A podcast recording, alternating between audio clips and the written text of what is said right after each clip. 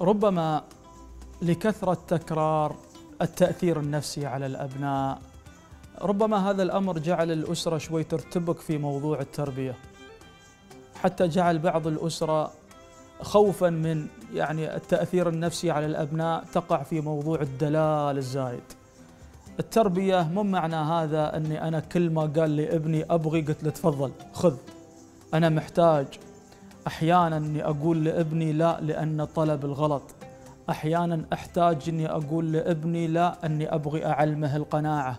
أحيانا أحتاج أني أنا أخلي ابني يسوي الفعل المعين عشان أخليه يعتمد على نفسه. فإذا لا داعي لكثرة المخاوف في موضوع التربية. خلك وسطي خلك معتدل. أنت عليك أنك تتخذ الأسباب وتبقى الهداية عند الله سبحانه وتعالى.